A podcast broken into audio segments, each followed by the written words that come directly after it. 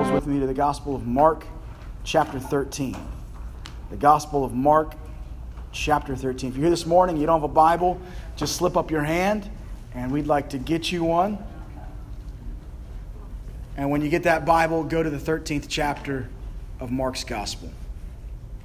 So, what have we been up to in July? Well, we've been slowly working through this chapter. Um, and here's what's happened each Sunday, we've looked into a different thing happening in the culture that affects the church. If you remember last week, we looked at artificial intelligence. Um, so we've been looking at something happening in culture that has a certain effect on the current and the future church. It's been different ideas and ideologies, it's been different movements and technologies, right? Just like AI. But what Jesus articulates in today's passage is going to lead us to consider something else and that is a cultural message and ideology that I believe needs to be discussed inside the church. And that message is one that we call high performance.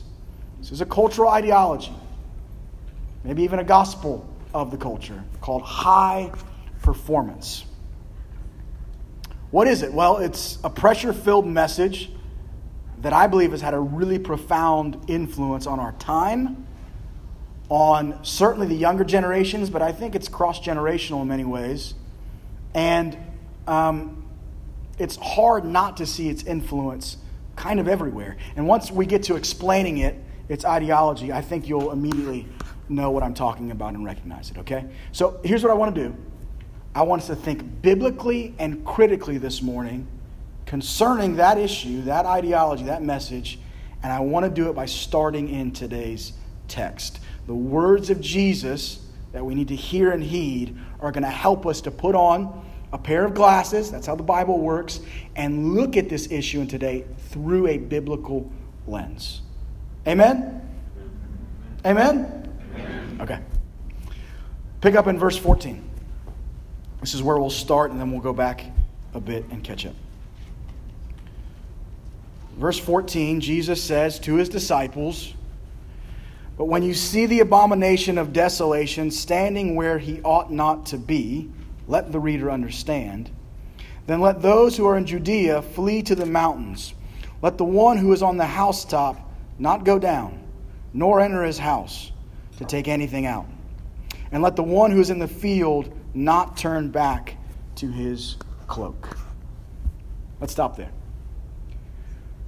Let's remember what Jesus is talking about here. In verses 1 and 2, Jesus says something really shocking for them to hear. He says, The temple in Jerusalem will be torn to the ground. Okay? Which was a really bold claim, considering it was the largest temple at that time in the world. It's massive buildings, and there was multiple courtyards and buildings covered 35 acres right in the middle of the capital. I mean, imagine in Atlanta 35 acres being parsed out and enclosed by giant walls, and there is a grand and massive temple right in the center of it. It'd be a major attraction. Jesus makes this pronouncement that it's going to be destroyed, and he makes this prediction. And the disciples respond right there in the passage by asking him in verses 3 and 4 when? When will all of this take place? Because when you're told by your rabbi, who happens to be the Son of God, that in your lifetime you'll see foreign armies invade your homeland and destroy it, you would also like to know when. When. They ask him in verse 4, if you look at it specifically, what will be the sign when all these things will be accomplished? Or simply, will happen? What's the sign to know that it's coming? Good question. Jesus doesn't give them immediate answer.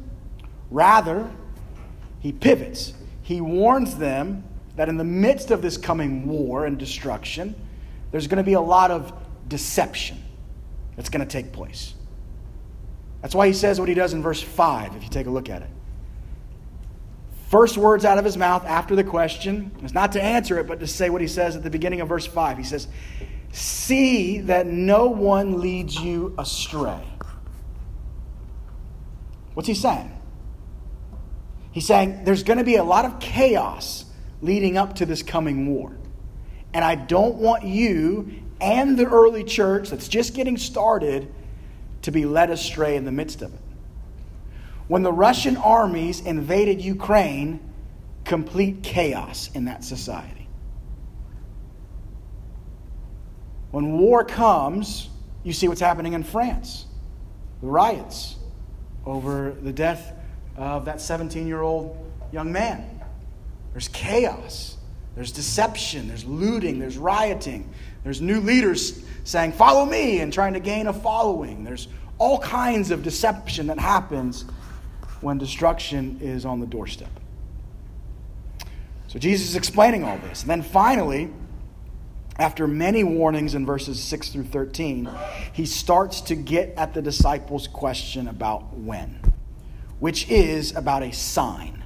What's the sign that we then know it's coming? He answers that in what we just read. Verse 14, look carefully. He says, But when you see the abomination of desolation standing where he ought not to be, let the reader understand. Then let those who are in Judea flee to the mountains. Let the one who is on your housetop not go down, nor enter his house to take anything out. And let the one who's in the field not turn back to take his cloak. He's telling them that is the time to run. It's very practical advice. It's not spiritual advice, it's not abstract, it's not a parable. He's saying, escape to the mountains. There's a lot of mountains around surrounding Jerusalem, far from the capital, because that's where all the death and destruction is going to take place in the urban area, in the city. And the sign of when it's time to run in verse 14, as he says, is when you see the abomination of desolation standing where he ought not be. What is Jesus referring to? Standing where they shouldn't stand?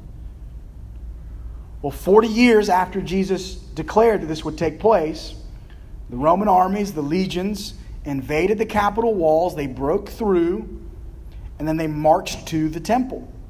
And Jesus is saying that the sign to get out of the city is that when you see these pagan armies stand where they ought not be, and that is in God's holy temple. That's the sign. Once that takes place, the city has fallen, and you need to run. Don't go back into your field. Come down from the housetop. Go. So Jesus goes on in detail to prepare the apostles, the future church, the early church, and what he says in verses 17. Let's pick up there. He says, And alas for women who are pregnant and for those who are nursing infants in those days. Pray that it may not happen in winter. For in those days there will be such tribulation as has not been from the beginning of the creation that God created until now and never will be. And if the Lord has not, had not cut short the days, no human being would be saved. But for the sake of the elect whom he chose, he shortened the days. Jesus, historically, was not wrong on how horrible, his words, this tribulation would be. Again, from a reliable historian of the time, not someone sitting in an ivory tower today, although they can be helpful, but an eyewitness of the time, Josephus. He gives us insight on what took place. The year was 70 AD, 40 years removed from this conversation in chapter 13 where Rome took over the capital and destroyed the temple. Listen to these records. Josephus records that outside the city, as the Romans were marching on the capital, they crucified so many Jews that they ran out of local wood for the crosses. It was horrific. These were the people who lived outside the city gates. They weren't in the urban center, they were out in the more rural areas and they weren't behind the protective walls, and so they were easy prey for the Roman legions as they marched into the city. Once they arrived to its gates, the capital gates, they accomplished one of the worst sieges of ancient history, of antiquity. Not to be graphic, but to be truthful to what happened, people starved. It got so bad, records show that they ate their own babies to stay alive. They fought each other for dirty scraps of food. There was murder. There was extreme famine, extreme disease, and there was cannibalism. And here's what's interesting it was recorded that within the walls, when all the chaos and deception is happening because they're besieging your city, it's recorded that more Jews were killed by other Jews than by the invading armies. Why? Because they're just trying to survive. It was total chaos within those gates. This is why Jesus uses such strong and prophetic language to describe it in verses 19 through 20, where he talked about um, tribulation that we've never seen before and so on and so forth. You have to understand is that this was God's chosen people, God's holy city, and God's grand temple. And so he uses really strong language to describe how devastating it would be. Now he goes on in verses 24 and 27 to use more prophetic like language and imagery to describe the destruction. And to understand it, we need a little help. There's a Bible named a Bible scholar named N.T. Wright, and it should be on the screen. He says this about those verses and what took place. He says, This is not a prediction of the end of the world, though many in Jerusalem at the time must have wished it was. Had it been the end of the world, what would have been the point of running away so frantically? No, but it was the end of their world. End quote. All that Jesus describes in these verses comes to pass in four decades' time. Now, if you noticed, I skipped a major section of the passage right there. What Jesus says in the middle of this description of coming wars, verses 21 through 23. And it's where Jesus warns the church of something entirely different. And I believe this warning is what we need to pay attention to for our time today. This is where the application is going to come in. Because you can read this and say, how in the world am I supposed to relate to Jesus warning people that their capital is going to be invaded? What is that? Okay, that's really sad, but how does that affect my walk with the Lord and our church? what's in these verses. Verses 21, Jesus says, And then if anyone says to you, Look, here is the Christ, or Look, there he is, do not believe it. For false Christs and false prophets will arise and perform signs and wonders to lead astray, if possible, the elect. But be on guard.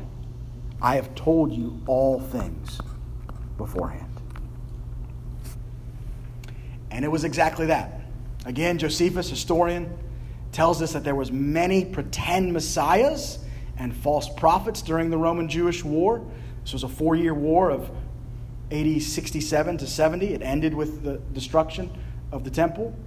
There were even well known insurrectionists during the chaos, remember, again within those walls, that attempted to pro- proclaim themselves as the new king and create a following to try and lead people to peace and deliverance. These different competing voices were offering rescue. This is important. They were promising signs and wonders, Jesus says, and they were trying to gain a following as self proclaimed kings. History shows us they all came to nothing. But doesn't a similar thing happen today? Offering rescue, promising signs and wonders, and trying to gain a following as a self proclaimed king. Go here with me. Are there not competing voices today offering rescue from all of these modern problems.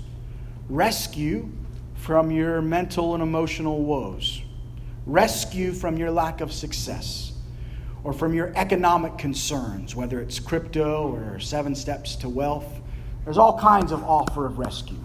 And aren't there competing voices today offering rescue from things like your whiteness or from your blackness or from any distinctive identity? Rescue from Trump and the alt right, or rescue from woke Democrats trying to steal your guns. There's all these competing voices that get gaslighted and turned way up and say, I will rescue you. I will save this country and this culture from its problems. Smaller things like rescue from your smartphone addiction. You know, there's, there's classes you can take on that now. There's whole podcasts devoted to that. Rescue from social media obsession. Rescue from the American diet or from the supposed apocalypse that's coming with enough guns and enough prepping.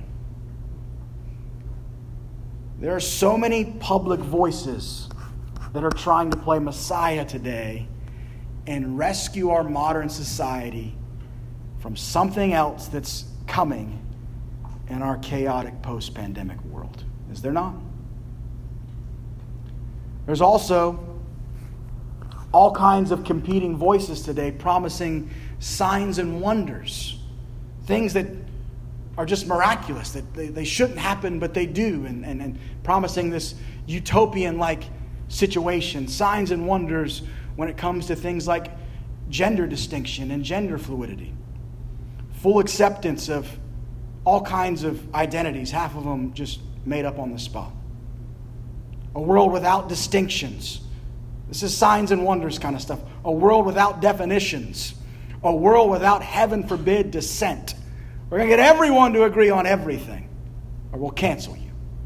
And you won't be needed. Signs and wonders. We're going to make it an amazing world, bright new world.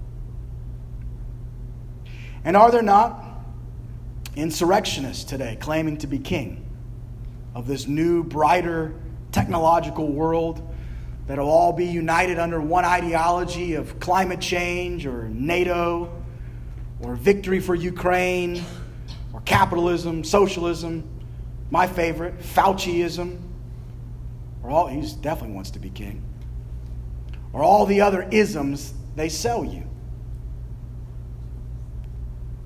Today's messiahs, this is an important distinction, they might not claim to be religious, but be sure that they are every bit religious, promoting a new kind of godless religion. And they require full devotion to their ideology, or you will be canceled. Some of you know this because of the spaces you work in. Some of you know this at a distance. You younger students know this in a way on a university and peer to peer level that older people don't get, and they need to hear your stories and hear the angst maybe that you feel to be on the right side of every issue that comes up. It's a religion, though. It's one where God does not exist, but man's conquest as God does. And one where distinctive truth and morality does not exist at all. Do I have you thinking yet this morning? Analyzing things. Our modern culture is littered with these religious figures and their ideological movements. And I see what Jesus warns of in the 13th chapter everywhere today. He says, Do not believe it in verse 21. He says that they will try and lead you astray, if possible, even the elect believers of Jesus. He says, Be on guard. I've told you all of this beforehand. There are false cultural Christs and phony prophets and foolish signs and wonders everywhere. And there are many claiming to be king, whether it's tech giants or the global elite. And within this crazy world, there is a core message. And it's not the only message, there's a multifaceted uh, just lineup of messages. But there is one particular core message and ideology amongst others, and that's the message of high performance. And we'll spend the rest of our time heeding Jesus' words in verses 23 through 24 by taking a look at it. Again, he says in verse 23 Be on guard. I have told you all these things beforehand. So I want to spend the rest of our time looking at that. And I want to go to a few texts in the New Testament to help look at it through a biblical lens. But high performance is what we want to talk about. I'll start with this. In today's culture, the modern self is told not to believe in God or the gods. Rather, we're told to become gods. We're told to chase after self realization, self actualization, self enlightenment, whether they use those words or not. And the way to get there is to listen to all these guru like voices on podcast who will give you all the life hacks you need to get there. Here's how you can maximize your life to be balanced and centered, or how to have endless physical and mental energy, or how to be at peace with yourself, or how to type your personality just right and find your best self and excuse everything else that your personality doesn't fit under. you don't do that? You do that. You just don't know. Or how to optimize your inner state for ultimate success. These kinds of messages are everywhere today. Some helpful and wise, many underneath the ideology is a serious lie. It can be muddled, a muddled mix of pop science and pop psychology for hacking your life so that you can maximize your life's fullest potential. Here's what happens, Christian we get caught on the treadmill of endless addition. Addition. You feel the pressure. I have to add this to my life and add that to my life, add this to my career, add that to my spiritual life, add this to my kids, add that to my mental state. It's exhausting. Amen anywhere? Amen. Thank you, brother. this message is for you today. It's not at you. You're supposed to be like, yeah, I feel that. I'm trying to just name what we swim in every day. I'm not preaching at you, I'm preaching with you. I'm highlighting things that in your head should be like, oh, yeah, yeah, I see what he's saying. At its root, it's a message telling you to maximize your humanity into some kind of divinity, to become like God. But don't we recognize that voice and that message? Have we not heard that kind of ideology once before? From the beginning, this was the message. This was the cultural temptation at the beginning of human civilization, as Genesis records it in the artful way that it does. It should be on the screen. It says, But the serpent said to the woman, Notice his words, You will not surely die, for God knows that when you eat of it, your eyes will be opened, and you will be like God, knowing good and evil. This cultural message is one of tremendous pressure that says essentially, you're not okay. You need to improve, improve, improve. You need to add, add, add. And it's just simply out of biblical proportion. Of course, you should grow. There's some truth to that. Of course, you should work hard. Of course, there are areas of improvement that are needed. But that's not their message. It runs way deeper than that. Let me preach with some parents here for a second. If you have children, you hear this ideology saying that you need to give maximal opportunities and experiences to your kids to maximize the recreation their vacations, their opportunities, to maximize their friends and experiences. And if you don't, then you're not being a good mother, or at least not as good as you could be. And if you don't, you're not being a good father, building the perfect life for yourself and your family. You need to elevate yourself to reach your highest self sufficient state. What they're essentially telling you is to become like God and achieve everything rather than be a humble human that's dependent on God for everything. That is where the dividing line is. That's the lie. That we, we get this in our minds that we have to achieve everything and it's all on me and I'm going to add this and add this and, and just elevate and elevate and elevate. Nothing wrong with growth. It's out of the biblical spirit, it's outside of that. We should be the kind of people that every success, and you, and you should be working hard and achieving things. This is not a non achievement message. Every success that you have as a Christian man or woman, you see it as dependent on God and you are grateful to God for it. Amen. It's a different attitude, ideology, spirit by which you live and see things. Doesn't mean you're not chasing, doesn't mean you're not working hard. But you do so with a prayerful spirit you do so with a dependence on God. That, that, that, when there's the smallest amount of success, your first reaction is to go up. Thank you, Lord. I love the men and women, and I've gotten to know them, that the smallest things in life, they thank the Lord. I'm not talking your weird grandma says, Thank you, Lord, for that parking spot. I'm not talking about that. I'm talking about when they come to a meal, there's genuine gratefulness, not just a blessing.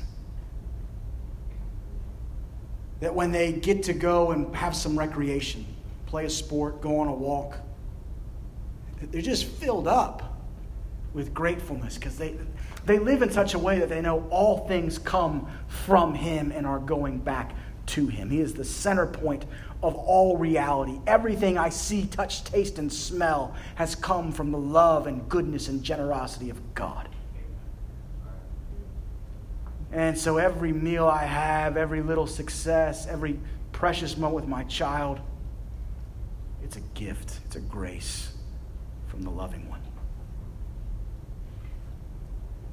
They're open, they're humble, they're dependent, they're grateful, filled up. They're not striving and adding and nervous and angsty about how I'm going to do this and accomplish that. And God has me. I will work hard because of the grace of God within me. It's subtle. That's what I'm trying to show you. It's a subtle distinction, but wow, it's a massive chasm when you look at it through the lens of Scripture. Pastor John told me to get rid of all my podcasts. No, I didn't. But listen with a biblical lens. I look at all this, y'all, this cultural message of high performance, high pressure, and I just think, well, no wonder everyone around us is exhausted. When I step back and try and analyze the culture, two things come to mind exhausted and confused. Exhausted. We're tired people. And there's just a lot of confusion. That's what happens when you say truth doesn't exist anymore. I mean, that's the biggest baloney I've ever heard. This fallen culture, culture is a good thing. God told us to build culture. Go out, take dominion, cultivate. But we live in a fallen culture. And it is so childish. It, college students, you need to hear this. I remember being in my 20s. We all need to hear this. But, but we look at culture and what's on the right side of history and what they say is good and what they say is bad and what they say is the good life and what we should be chasing. And it feels like it's like gospel. It's like, oh, this must be the way the world is. But you take one tiny look at history and the culture has changed its mind on all of those things it's preaching to you so many times over in just 30 years. It's childish. Handle the culture appropriately. Its messages. Its things are good, they're God given. Music, art, good food, your vocation, swimming pools. Oh, we go on and on. Recreation, just signed up my kids. Ken and I are coaching boys soccer, and then who am I coaching? Oh, I'm coaching my brother uh, girls soccer. It's like, this is amazing. I love that, like, God gave us the creativity to create rec leagues. This is awesome. It's a great dynamic of culture. But we live in fallen culture. And so you have to heed the words of Jesus say in verse 23 be on guard.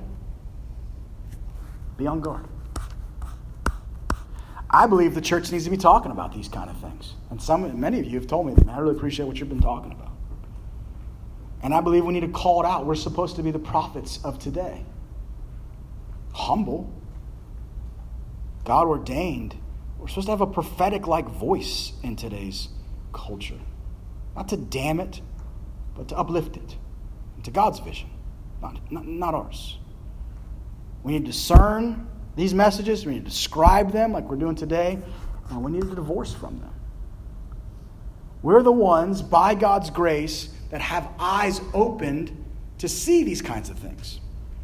That's how the New Testament talks about it. 2 Corinthians 4 4, if we could go to that. Look at this language. It's about our eyes being opened and those who have yet to be united to Christ not being able to see when it comes to these deeper matters. It says, in their case, the God of this world has blinded the minds of the unbelievers to keep them from seeing the light of the gospel of the glory of Christ, who is the image of God. The light of the gospel to know that there is a loving God who is filled with grace, who has suffered and died to give us new life and complete forgiveness in his kingdom. That means you don't have to strive, but you can rest and work not from your self will, but from the will of God. It says they're blind to the message. It's hard for them to see it until it's shared with that power of the word. And so I, I was younger. I was 18 when I came to faith, so I didn't feel a lot of that cultural pressure you get into in your 20s, 30s, 40s, and beyond. But I can imagine if I was just locked down like in an air compressor, just being beat down. And I felt some of that pressure even as a Christian. And I didn't have the wherewithal to know that there was an alternative, an alternative way to live, to be, to love, called the gospel and its church. Acts 26 says it this way Jesus gives Paul his assignment. He says, I'm sending you to open their eyes. There's that theme. So that they may turn from darkness to light and from the power of Satan to God. We are the prophetic church that helps humbly in opening those eyes and offering a different way to live. Now, here's maybe where I'm preaching a little bit to us. We can be like, Amen, brother. Thank you for describing what's happening today. Let's be on guard. Let's move on. I got lunch. Not so fast. I want to talk about something. We would be untruthful to not admit that Christians who can rest in these gospel truths are also overperforming everywhere in many facets of life to re- reach this level or this state that is divine like, but it's not Christ like. There's a call to grow and mature in the Christian life. Absolutely. Read the New Testament, you will see that. But it has two different things it has a different means by which to grow and a different aim. The means is not you, the means is the grace of God. It is a power dynamic that lives inside someone who's been united to Christ. It's the fuel of your life. And the aim is not higher state, but holiness. That is the grand aim out in front that the New Testament describes. You go higher in the Christian life by going lower in humility. And you don't get results Rather, you're graced with Christ born fruit. Two different things. One dependent, it's fruit from God. One self dependent, it's just results. Jesus says it this way so poignantly, John 15. Gives you a metaphor. I'm the vine, you are the branches. He says, Whoever abides in me and I in him, that means dependent, connected, he it is that bears much fruit. For apart from me, you can do nothing. You can get results, but you ain't getting fruit, fruit that will last. What happens is that when we chase the culture's version of success and security is that we forsake trusting God, like really robustly trusting God in the process. What's happening to so many of today's Christians is that they're pursuing this culture's Instagram version of the good life or whatever it might be, and they're slapping a Christian verse on it. Like John 10, Christ came so that we'd have life and life to the full. Just slapping that on there. Okay? This is inside talk. I'm talking to you now. You hear things like you got to be pursuing that life to the full, John 10. We've all heard that question in Christian circles. Are you living your fullest life right now? Are you living your fullest life? Are you pursuing life to the full that Jesus came to give us? Here's my, here's my response to any well meaning son of a gun that asks me that question. Well, by whose measurement? am I pursuing life to the full? Whose measurement? By yours or by Christ's? How do you know what life to the full looks like anyway? Because we often mistake it for some version of personal cultural success and Christianity mixed together. But how does Christ, who said it, how does he define it in the context of his own words in John 10? Well, let me tell you life to the full for him looks like Christ laying down his life for the sheep. And then he turns around and he calls us to do the same. He tells us to give our lives away like he did and take up our cross daily for the things that really matter. This is the alternative lifestyle of a Christian man or woman that has a bigger vision for the story of their life than simply more addition.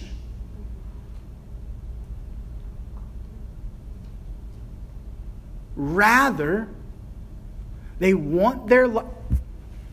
Just thought of this. There's a difference in addition and blessings. There's a difference. Things will add to your life. I got an awesome house recently. Many of you have been there. Never thought I'd be in a house like this.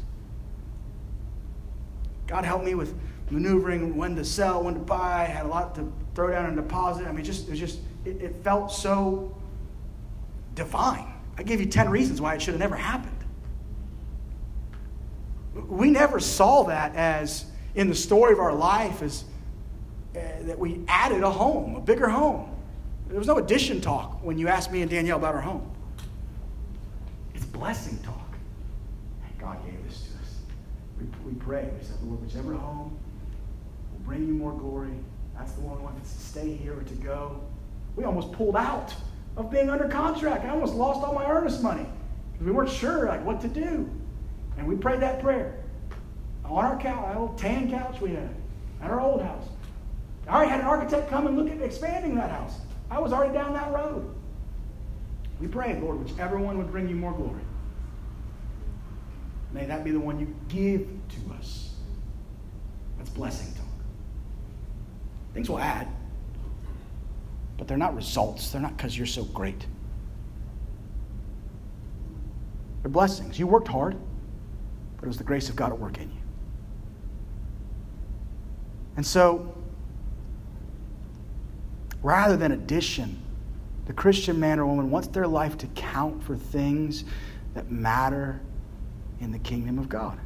They want to live a life of humility and purpose before the Lord diligently doing their work, raising their kids, and building a legacy of blessings for others. I remember, it was two days ago, in, in the kitchen. Danielle, every day, pretty much says, she really has the grace for gratefulness. She, she, every day she says, I can't believe we're in this house. Literally, every day. Many times to me, many times to herself. She says, I've said that every day since we've been here. And I quoted, being the pastor husband I am, I quoted uh, Genesis 12 to her. I said, We're blessed to be a blessing to others. This house is devoted to others. That's why we have house church there. You don't know, but you bring in all kinds of dirt and leave your cups out and your food, and we're cleaning and all. This. I mean, it's like, the house is new. Why are we inviting 40 people over? It's not ours, it's the Lord's.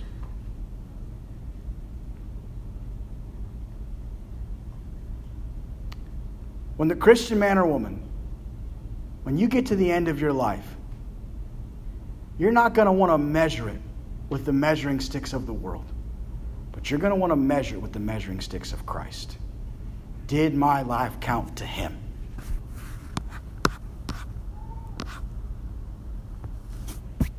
That kind of single minded focus, let me tell you what it creates in a person it creates a state of rest, a state of peace, a state of purpose and joy, love and fruitfulness in a person. All these things that these podcast gurus promise, but ultimately cannot deliver. And so I end with this. What would Jesus say to you today if he were here in the flesh? What would he say to you if you're worn down and exhausted? What would he say to you into your soul, directly in the eyes this morning? I believe he would say what he's already said. He told them back then, who were worn down by different kinds of pressures and chaos. These words Come to me, says Jesus all who labor and are heavy laden, and I will give you rest. Take my yoke upon you, not the culture's, and learn from me, Jesus says. I'm your teacher. For I am gentle and lowly in heart, and you will find rest for your souls. For my yoke is easy, Jesus says and my burden is light. Amen? Amen.